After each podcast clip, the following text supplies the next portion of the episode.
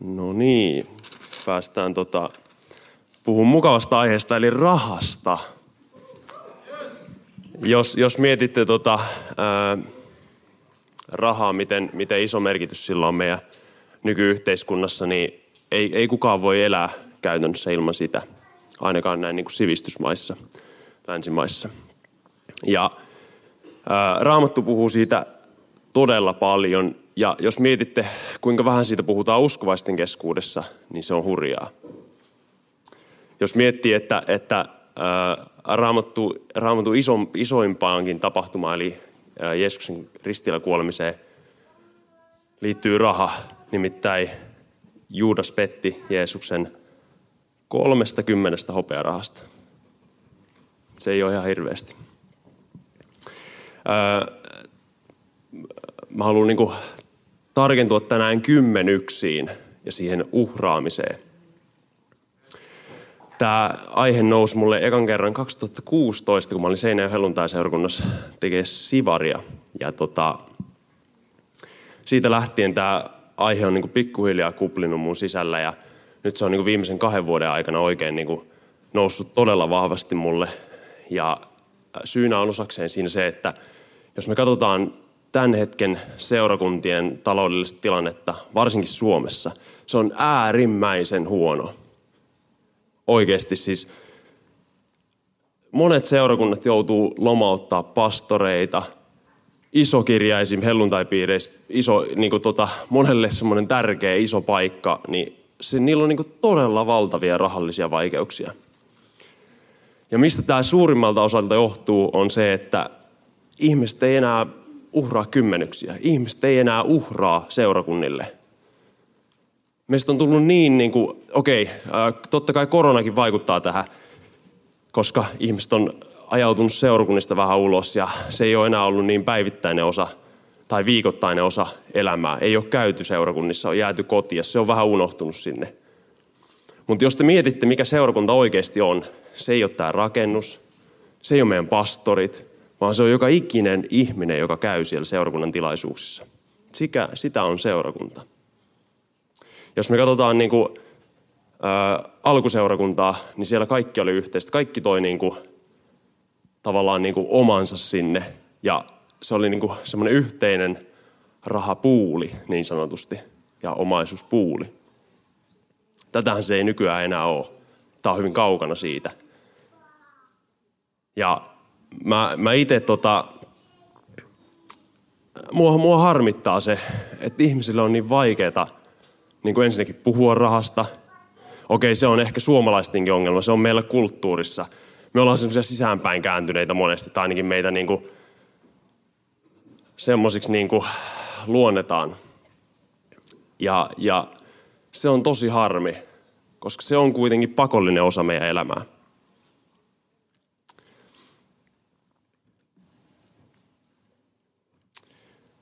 Paavalikin puhuu hengellisen työntekijöiden huolehtimisesta.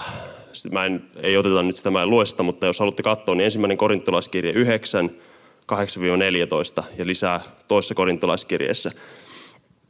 Meillä on velvollisuus kantaa meidän kortemme kekoon meidän seurakuntaa. Meillä on velvollisuus pitää meidän seurakunnan talous hyvässä jamassa. Siis jos me katsotaan niin kuin isojakin seurakuntia, niin varsinkin Suomessa, on ongelma se, että meillä ei ole tarpeeksi työntekijöitä. Meillä on satoja jäseniä, meillä saattaa olla yksi tai kaksi pastoria. Eihän se niin kuin matikka toimi, että yhdelle ihmiselle on sata ihmistä hoidettavana. Ei se vaan niin kuin toimi. Ja miettikää, miten me voitaisiin niin kuin äh, reachaa, niin kuin siis tavoittaa ihmisiä, kun meillä olisi vähän rahaa. Se raha ei ole ainut asia – mutta sitä myös tarvitaan.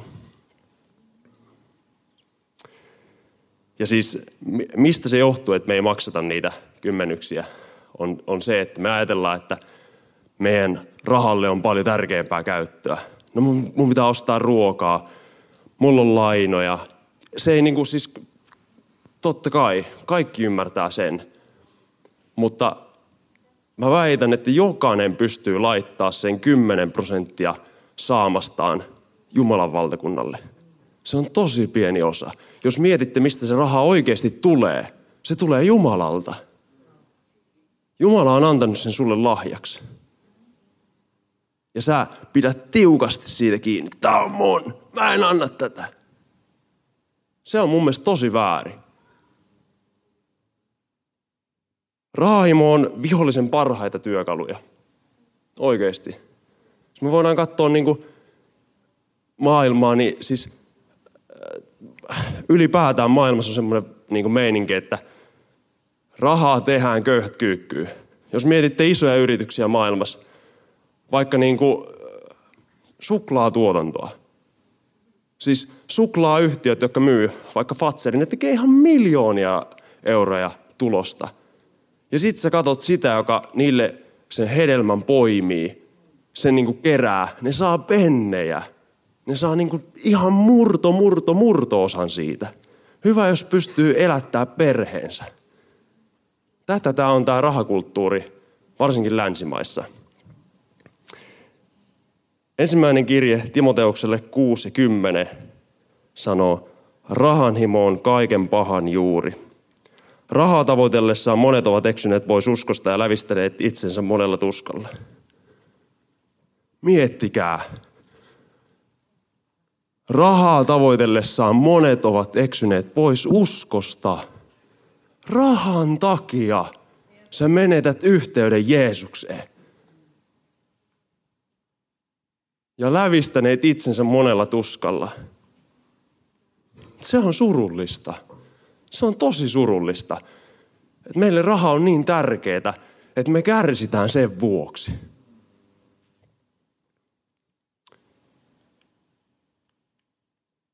Toinen kirje korintolaisille 9, 6 ja 7 sanoo näin. Huomatkaa tämä. Joka niukasti kylvää, se myös niukasti niittää. Joka runsaasti kylvää, se myös runsaasti niittää. Kukin antakoon niin kuin on sydämessään päättänyt, ei surkeilen eikä pakosta, sillä iloista antajaa Jumala rakastaa. Mä, mä oon kuullut niin monta kertaa sen, mutta kun en mä, en mä koe, että mun pitäisi antaa en mä saa siitä iloa. No et varmaan, jos sä pidät siitä niin kuin tiukasti kiinni ja sä et ole, sä et niin kuin valmis luovuttaa sitä asiaa Jumalalle. Et varmasti. Siis sehän on ihan hirveetä, kun sä annat sen sun turvan, sä luovut siitä sun turvasta, annat sen Jumalan käsiin. Siis oli osa-alue mikä tahansa, niin se on vaikeaa mennä sinne epämukavuusalueelle, antaa ne asiat Jumalalle – antaa ne ressit Jumalalle. Ja miten susta sitten tulee semmoinen antaja, joka ei surkeile eikä pakosta anna, vaan on iloinen antaja. Se lähtee siitä, että sä sitoudut siihen. Sä laitat joka kuukausi, kun sulle tulee rahaa, niin sä laitat siitä ensimmäisenä seurakunnalle tilisiirro, vaikka sen 10 prosenttia se 10 prosenttia on helppo luku. Se on tosi helppo. Se ei ole oikeasti paljon. Ja se aluksi tuntuu tosi pahalta. Sä ajattelet, että mitä mä olisin voinut ostaa tolla. Vitsi, mä olisin voinut ostaa en mä, uuden TV. Ai vitsi. Ai ai ai. Tai ei vitsi, mä olisin voinut ostaa suklaata vaikka kaksi kiloa. Ei vitsi, en tiedä. Mutta sitten kun sä teet sitä pidempää ja pidempää, niin sun semmoinen itsekeskeisyys, se sun rahanhimo pikkuhiljaa menettää otettaan susta. Susta tulee koko ajan iloisempi. Sä huomaat, että raha ei ole enää sulle niin iso juttu. Se ei ole sulle ehkä se epäjumala, mitä se on ollut. Ja pikkuhiljaa sä luovutat sitä asiaa Jumalalle. Ja joku päivä sä oot silleen, että vitsi, nyt mulle tuli palkka, nyt mä saan maksaa kymmenykset. Yes, Jumalan valtakunta menee eteenpäin, halleluja. Ja tämä on se, miten susta tulee iloinen antaja, jota Jumala rakastaa. Sellainen, mitä Jumala halajaa, että sä olisit rahan kanssa. Ja se on, se on niinku hauska. Meillä on monesti se, se niinku ajatus, että – Ajatellaan, että, että on, on työtön. Hän ajattelee, että no, mitä mä mun pienestä työttömyystuesta antaisi, että se on niin pieni, ei sillä tee mitään. Et siellä meidän seurakunnassa on se se kaveri, joka omistaa ne kaikki yritykset, sehän voisi antaa. Silloin meidän seurakunta saisi hirveästi rahaa. Mutta eihän se näin mene. Jos me katsotaan raamattua, Markus 12, 41, 44. Jeesus istui vastapäätä uhriarkkoja ja katseli, kuinka kansa pani uhriarkkuun rahaa. Monet rikkaat antoivat paljon. Sitten tuli köyhä leski ja pani siihen kaksi pientä lanttia. Yhteensä assin neljänneksen. Jeesus kutsui opetuslapset luokseen ja sanoi, totisesti minä sanon teille, tämä köyhä leski pudotti uhriarkku enemmän kuin kaikki muut. Kaikki nuo antoivat liiastaan, mutta tämä antoi puutteestaan kaiken, mitä hänellä oli. Koko omaisuutensa. Siinä on uskoa. Siinä on niin kuin antautumista. Miettikää. Siis sulla on vaan kaksi lanttia. Ja sä ajattelet, että Jumala, nämä on mun viimeiset. Ota sänää. Sulla on parempi käyttö tälle. Rikkaat antaa niin kuin sen, että no joo, että annetaan nyt, että mulla on vähän ylimääräistä, ei toi missään tunnu. Eli sillä ei ole merkitystä, kuinka paljon sä niin kuin tienaat, mitä sä siitä, niin kuin, tai tavallaan, että jos ajatellaan, kaikki teistä ei ole todellakaan niin kuin töissä. Mä ajattelen silti, jos sä saat vaikka vitosen karkkirahaa viikossa, niin anna siitä 50 senttiä Jumalan valtakunnalle. Anna se Herran käyttöön. Sä ajattelet, että se on ihan turhaa, mutta Jumala näkee sun sydämen. Jumala näkee sun asenteen. Siitä on kyse. Ei siitä paljonko sä annat, vaan se, että sä annat. Sitoudu siihen. Sitoudu siihen, että joka kuukaus, joka kerran kun sä saat rahaa, niin otat siitä kymmenyksen sivuun Jumalalle. Nykyään puhutaan paljon sijoittamisesta. Että se on niin kuin, nyt, nyt pitää sijoittaa, että sijoittaminen on coolia, se on niin kuin trendaavaa ja että sijoittakaa eläkettänne varten ja, ja niin kuin, että silleen te pidätte huolta teidän taloudesta. Mutta mun mielestä paras sijoitus on sijoittaa Jumalan valtakunnan työhön. Oikeesti. Siinä on jotain erityistä. Ja mä uskon niin, että sieltä tulee siunaus. Kun sä uskot sen Jumalalle. Ei ehkä heti, ei ehkä silleen, miten sä ajattelet, mutta se siunaus tulee sieltä. Jumala pitää huole omistaa.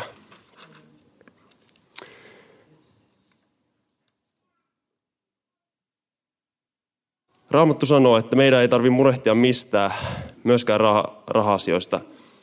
Tämä ei ole tuolla screenillä, mutta mä luen tämän. Matteus 6, 25-34. Moni tietää tämän kohan. Sen tähden minä sanon teille, älkää olko huolissanne hengestänne, siitä mitä söisitte tai mitä joisitte. Älkääkä ruumiistanne, siitä mitä päälle pukisitte. Eikö henki ole enemmän kuin ruoka ja ruumis enemmän kuin vaatteet? Katsokaa taivaan lintuja. Eivät ne kylvä, eivät leikkaa, eivätkä koko aittoihin, sillä, heidän, sillä teidän taivaallinen isänne ruokkii ne. Ettekö te ole paljon arvokkaampia kuin ne? Kuka teistä voi murehtimalla lisätä elämänsä pituutta kyynäränkään vertaa? Miksi te kannatte huolia vaat, huolta vaatteista? Katsokaa kedon kukkia, kuinka ne kasvavat. Eivät ne tee työtä, eivät kehrää. Kuitenkin minä sanon teille, ei edes Salomo kaikessa loistossaan ollut niin vaatetettu kuin yksi niistä. Jos siis Jumala näin pukee kedon ruohon, joka tänään kasvaa, mutta huomenna joutuu uuniin, eikö hän paljon ennemmin vaateta teitä, te vähäuskoiset. Te vähäuskoiset. Älkää siis murehtiko sanoen, mitä me syömme, tai mitä juomme, tai mitä puemme päällemme. Tätä kaikkea pakanat tavoittelevat. Teidän taivaallinen isänne kyllä tietää, että te tarvitsette kaikkea tätä. Etsikää ennen kaikkea Jumalan valtakuntaa ja hänen varmuskauttaan, niin teille annetaan lisäksi myös kaikki tämä. Älkää siis kantako huolta huomisesta, sillä huominen päivä pitää huolen itsestään. Kullekin päivälle riittää oma vaivansa. Miksi me murehitaan raha-asioista, kun Raamattu lupaa meille tämmöistä? Ja vielä tarkemmin, miksi me murehitaan, että jos me annetaan se kymmenen, pieni kymmenen prosenttia pois, että sit mä en selviä tästä. Siis se on mun mielestä ihan naurettavaa. okei, sit sä voit sanoa, että hei, no mä oon laskenut mun talouden niin tarkasti, että, että kaikki mitä mulla tulee menee. Mä itse äh, aloin, tai sitouduin maksamaan kymmenyksiä, mä olin Sivarissa. Ja päiväraha on viisi euroa. Siis viisi euroa päivästä tienaa. Nopealla matikalla se on, pää ei toimi, 50, 150 kuukaudessa. Okei, mä asuin kotona, mulla ei ole silleen juoksevia menoja alkuun. No sit mä tietenkin, kun tota, piti, piti auto saada, edellisenä talvena vetänyt Pemarin tota, lyhtypylvää ympärille, niin mun piti saada uusi tietenkin. No mä hain Saksasta sitten uuden auton. Ja voitte kuvitella, että kun 150 tienaa kuukaudessa, niin ei sillä maksaisi polttoaineina. Mutta silloin mä päätin, että mä annan, aina kun mä saan jotain, mä annan siitä sen 10 prosenttia Jumalan valtakunnan työhön. Ja mä oon laskenut jälkeenpäin, että ei siinä ole mitään järkeä. Siis mä rupesin Niinan kanssa seurustelemaan silloin, kun mä olin se, sen jälkeen, kun mä olisin auto hankkinut.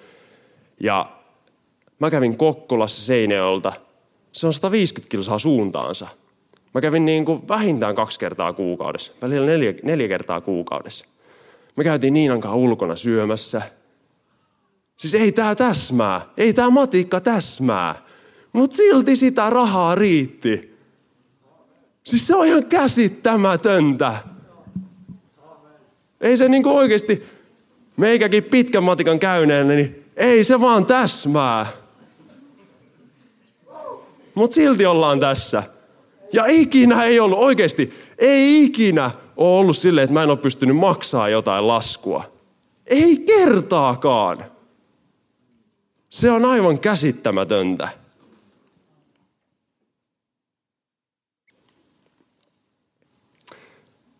Matteus 6.21 sanoo, sillä missä on aarteesi, siellä on myös sydämesi.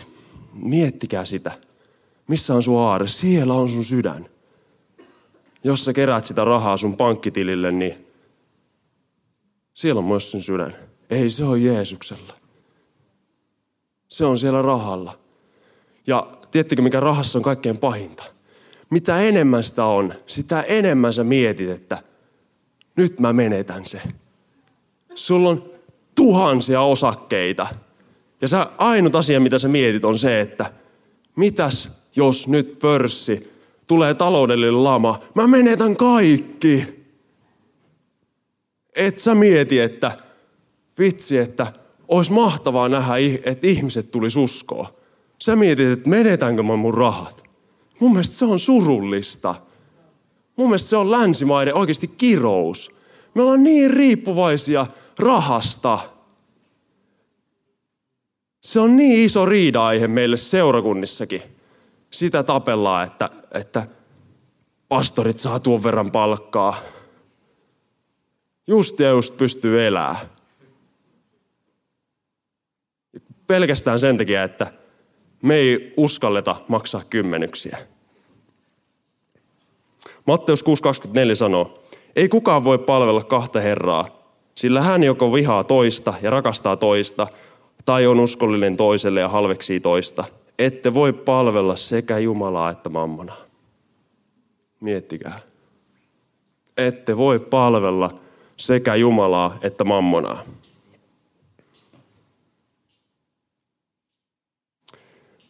Mun puheen pointti ei ole se, tai siis sanotaan näin, että me ei tulla nyt kerää uhria, jos te sitä mietitte.